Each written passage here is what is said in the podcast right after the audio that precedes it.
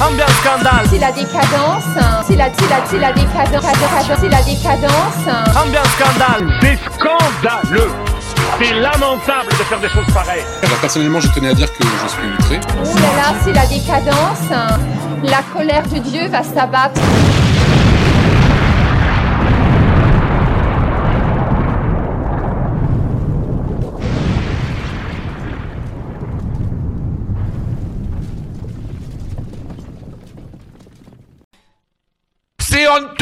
Et bienvenue dans ce sixième épisode des Scandales au cinéma. Nous aborderons une nouvelle fois un sujet tumultueux dans le monde cinématographique, un sujet qui a fait du bruit et qui le fera encore aujourd'hui. Ce sujet c'est... C'est le sesque, c'est le sesque. À la fin du 19e siècle, on avait déjà vu des policiers s'en prendre à des pipe shows. C'était à l'époque des appareils de projection individuels munis d'orifices pour les yeux où on voyait pour quelques pièces un court film audacieux. Mais le premier scandale lié au sexe date de 1896. Il s'agit de The Kiss, un baiser entre Mary Irving et John Rice, couple d'acteurs célèbres à Broadway. Un journaliste de Chicago, Herbert Stone, est épouvanté par la scène répétée trois fois et agrandie à des proportions gigantesques. Il trouve le film bestial et souhaite que la police intervienne. Mais qui fait la police? D'autres spectateurs moins pudiques goûtent au premier film pornographique. Paul Éluard en fait partie et il s'extasiera dans une de ses lettres à gala. Le cinéma obscène, quelle splendeur C'est exaltant. La vie incroyable des sexes immenses et magnifiques sur l'écran. Le sperme qui jaillit, c'est admirable. Que ce soit un refoulement primaire ou un émerveillement devant une scène sexuelle, d'un spectacle public ou d'une séance clandestine, le spectateur de cette scène est saisi de stupeur. Herbert Stone se fâche, Éluard s'émeut, mais dans les deux cas, le cinéma rejoue ce mélange de frayeur et de magie qui s'empara des premiers spectateurs des films des Lumières, la surprise d'une imprévisible exhibition. Même effet de stupeur, jusqu'au mouvement de recul que devant la locomotive du train entrant en gare de la Ciotat. Tout en réveillant les instincts et les rejets du voyeurisme, la mise en image de l'empire des sens, la représentation du sexe à l'écran renvoie le spectateur à ses propres blocages, en même temps qu'à une régression, celle des origines du cinéma, celle du temps où le langage cinématographique n'existe pas encore. Le spectateur était mis devant un moment de la réalité, comme le visiteur d'un zoo. Ce moment-là choque toujours. Les films à sexe restent créateurs de scandales, estimés à tort ou à raison de pornographiques, méritant ou non le sigle X en France, NC-17 aux États-Unis. Je terminerai cette partie introductive avec une citation de Gérard Miller, psychanalyste. Dans la pornographie, on n'y voit pas plus que n'importe quelle scène épurée de baiser. Le cinéma fait une promesse à l'inconscient, mais il ne la tient jamais complètement, parce qu'il n'y a pas de représentation sexuelle possible. C'est ce qui explique l'ensemble des activités compulsives que le cinéma génère et dont le non-accomplissement entraîne chez le cinéphile l'angoisse de découvrir que sur l'écran, où il tente de voir son fantasme en image, il n'y a rien. Allons faire un tour aux États-Unis. Hollywood est horrifié évidemment face aux vagues de scènes sexuelles qu'elle s'est prises. D'abord avec Eric von Stroheim, qu'André Bazin surnommait le marquis de Sade du cinéma. Les huis clos orgiaques filmés par le réalisateur sont épouvantables aux yeux des producteurs et du peuple puritain. Queen Kelly, la symphonie nuptiale ou folie de femme sont vues comme des insultes à chaque américain, car trop d'images baudelairiennes, de culottes de dentelle lancées au visage, de réalisme bestial et d'appétit pervers. Le public s'insurge face aux répliques trop crues de Mae West, aux ébats et orgasmes récurrents des documentaires d'Andy Warhol, etc., etc.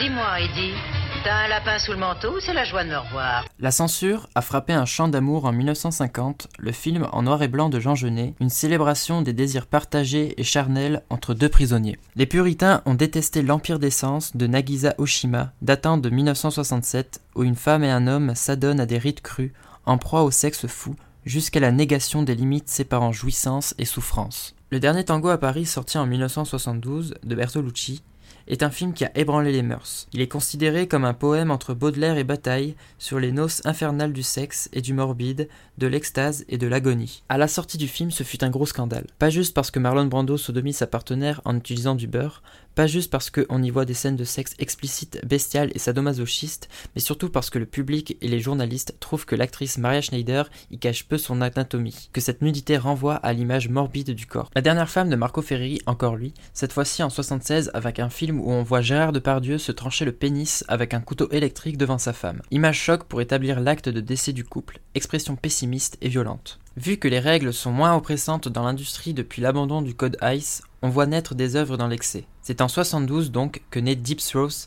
l'histoire d'une pro de la fellation qui a un clitoris au fond de la gorge. Deux ans après, Devil in Miss Jones de Gérard Damiano évoque la punition d'une vierge condamnée à faire l'amour pour toujours. L'Europe, plus libérale évidemment, fut choquée de la fellation non simulée faite par Matrouchka Deatmans dans Le Diable au corps de Marco Bellocchio, sorti en 86. Ceci dit, la scène de Partouze dans Les Idiots de Lars von Trier, sorti en 88, ne soulève aucune réaction. Et il y a Gainsbourg et son triptyque de films scandaleux. Je t'aime moi non plus, en 76, avec une douloureuse scène de sodomie, Charlotte Forever, dix ans plus tard, qui frise, voire touche du bout du doigt l'inceste, et Stan the Flasher en 90, où Claude Berry joue un pervers exhibitionniste donnant des cours particuliers à des jeunes filles sur qui il fantasme.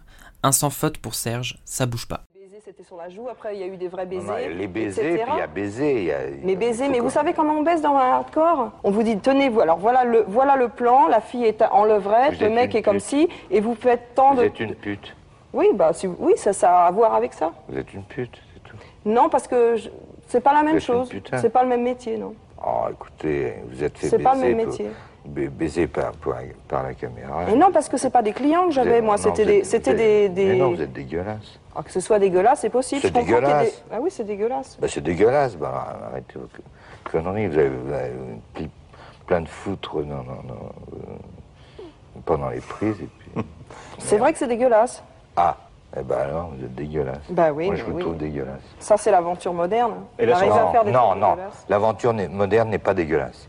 Nous avons des éthiques. Mais vous, vous avez l'air d'un vrai dégueulasse. Vous êtes... Mais c'est vrai, depuis des années, moi, quand j'étais petite, Écoutez, tout le monde disait ça de vous, que vous étiez un moi, vrai dégueulasse, que vous jamais n'étiez même pas rasé, queue, hein. Que vous, vous, ça se trouve, vous vous sentiez mauvais et tout ça. Alors arrêtez de me faire la morale alors que vous, vous êtes le dégueulasse type. Vous, on comprend même pas ce que vous dites quand vous parlez. L'ingénieur du son, il râle parce qu'on comprend pas ce que vous dites quand vous parlez. Alors merde, vous êtes un vrai dégueulasse, même avec les gens avec qui vous travaillez. Vous venez à une émission, on n'entend même pas ce que vous dites. deux dans la gueule, ça va être vite fait. Ok. Vous êtes une salope et vous êtes une putain. En pleine épidémie du sida, un film sort, Les Nuits Fauves de Cyril Collard, et la jeunesse se rue sur ce film dit générationnel. Le film raconte l'histoire de Jean, un bisexuel atteint du sida, qui contamine sa fiancée. Cyril Collard, le réalisateur, est lui aussi atteint du sida. Il en meurt en 93, un an après le film. C'est là que la polémique éclate. Françoise Giroud publie un livre basé sur son journal intime. Elle y raconte qu'Erika, la petite fille de l'écrivaine Suzanne Prou, est morte du sida après que Cyril Collard lui ait refilé la maladie lors d'une brève liaison en 1984. Cyril Collard devient un monstre, on s'insurge qu'un tel homme soit qualifié de héros pour la jeunesse par Mitterrand. On le traite de criminel irresponsable. Il y a encore un an, Michel Onfray s'en prenait à Cyril Collard en disant La liberté, c'est le pouvoir de faire ce qu'on veut, quand on veut, comme on veut, j'ai bien le droit. Souvenez-vous de Cyril Collard qui, était, qui avait le sida et qui estimait qu'il avait bien le droit de coucher avec des gens sans préservatif. Une fois de plus, Michel Onfray raconte de la merde. Plus de 20 ans après, on continue avec des amalgames et de la désinformation. En plus ici, dans un contexte inapproprié, la crise sanitaire. Mais penchons-nous sur les faits. On accuse donc Collard d'avoir couché avec Erika en 84 sans contraception alors qu'il savait qu'il avait le sida. Les tests de dépistage du sida n'apparaissent en France qu'en 1986. L'autorisation du test de dépistage Abbott intervient en juin 1985 et Cyril Collard apprend sa séropositivité en 1987. Bref, je ne ferai pas de conclusion hâtive, mais personnellement je trouve que ça en dit beaucoup sur la vision qu'a une certaine partie de la société sur les problématiques que soulevait Cyril Collard dans son film. Le scandale sexuel touche un autre département, celui des films érotiques et pornographiques. Emmanuel, en 74, de Just Jakin, fait 2 millions d'entrées en deux semaines. Le film est basé sur le roman d'Emmanuel Arsan, qui raconte les expériences sexuelles d'une Française à Bangkok. Eh bien, avant le succès au box-office, le film est temporairement interdit, car selon le journaliste Hervé Guibert, même si le film ne montre pas de chair, pas de graisse, pas de sueur, même si on jouit sans baver, sans dire de stupides obscénités, aux échos d'une petite musique superbe qui donne des ailes aux spectateurs, il montre la jouissance jusqu'au bout, et sans punition pour la couronner, comme c'est le cas habituellement. On le sait, la jouissance est mal vue dans nos sociétés. Elle est taboue même. Dans ces moments de jouissance complète, le sexe devient anarchiste et anarchique. Le pays sous Giscard s'inquiète. Histoire d'eau, de Juste Jekin, encore, est un succès de 1975. Sauf qu'on y voit les sévices endurés par une jeune femme docile, livrée par son amant à une maison accueillant pervers et sadomaso. Exhibition sort la même année de Jean-François Dany, où l'actrice Claudine Beccari commente son travail et se masturbe face à l'objectif.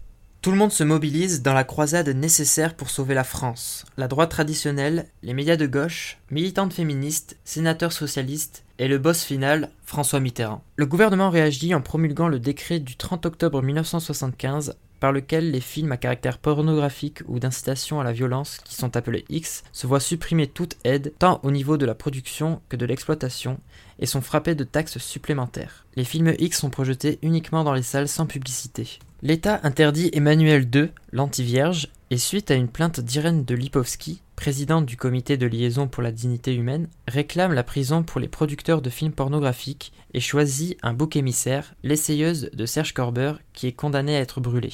C'est en 2000 que le scandale ressurgit, car Canal diffuse du porno encrypté à la télé depuis 85. Et à côté de ça, des films d'auteurs s'habituent à montrer l'acte sexuel. Par exemple, Bruno Dumont dans La vie de Jésus et l'humanité, film sur l'animalité humaine. Catherine Breillat devient celle par qui le scandale démarre à cause de deux films, une vraie jeune fille de 1975, journal intime d'une ado en proie au désir sexuel, et Romance de 99, histoire d'une frustration vécue comme un calvaire, de rituel d'initiation qui n'élude pas le dégoût. Deux films féminins en liberté surveillée. Le premier trouve le chemin des écrans français après 25 ans de purgatoire et se heurte à un tir de barrage de la critique du Figaro qui invite le public à faire de l'objection de conscience aux films dégradants, irrespectueux de l'intimité d'un corps. Le second suscite une presse à la fois émoustillée par l'audace d'une cinéaste qui transgresse des tabous et déboussolée par les images dérangeantes, une mise en garde de la critique britannique et des féministes suédoises révoltées. L'an 2000 vécut aussi l'affaire Baise-moi, un film décrit comme sale, affreux et méchant de la romancière Virginie Despentes et de l'actrice porno Coralie Trinity.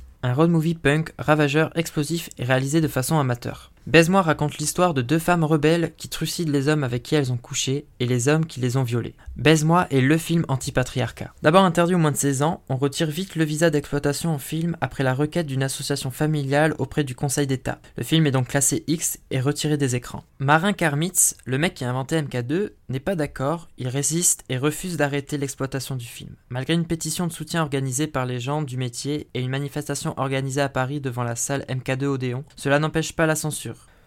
Sorti dans un contexte autoritaire, le film sera à la base d'un livre sur les ravages de la pornographie, facteur de criminalité sexuelle, d'un dossier publié dans le Nouvel Obs stigmatisant ce film répugnant, s'insurgeant contre le déferlement de la violence à l'écran et légitimant la censure. L'affaire Baise-moi occupe les médias durant des semaines.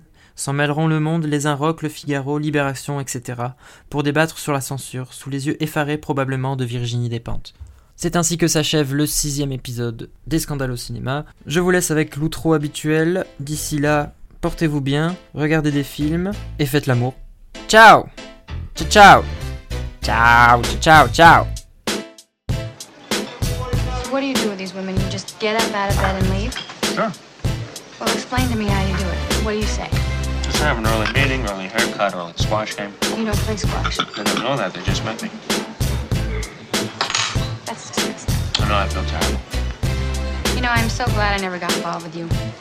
I just would have ended up being some woman you had to get up out of bed and leave at 3 o'clock in the morning and go clean your andirons. And you don't even have a fireplace. Not that I would know this. Why are you getting so upset? This is not about you. Yes, it is. You are a human affront to all women, and I am a woman. Hey, I don't feel great about this, but I don't hear anyone complaining. Of course not. You're out the door too fast. I think they have an okay time. How do you know? Because they. Yes, because they...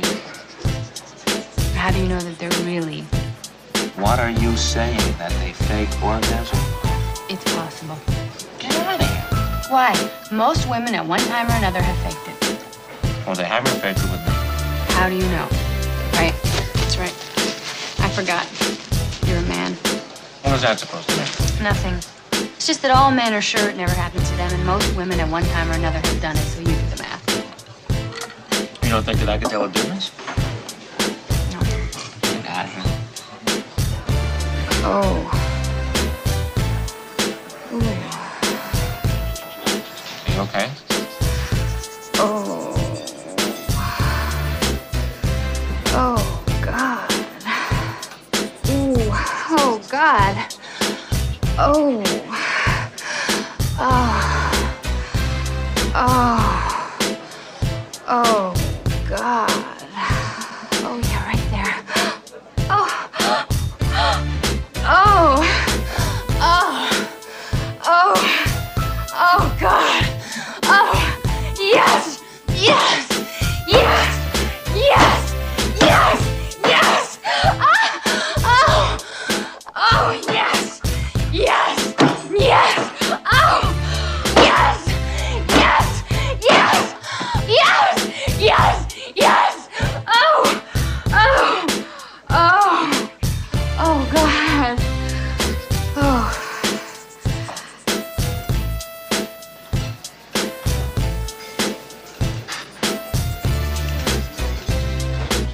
I'll have what she's had.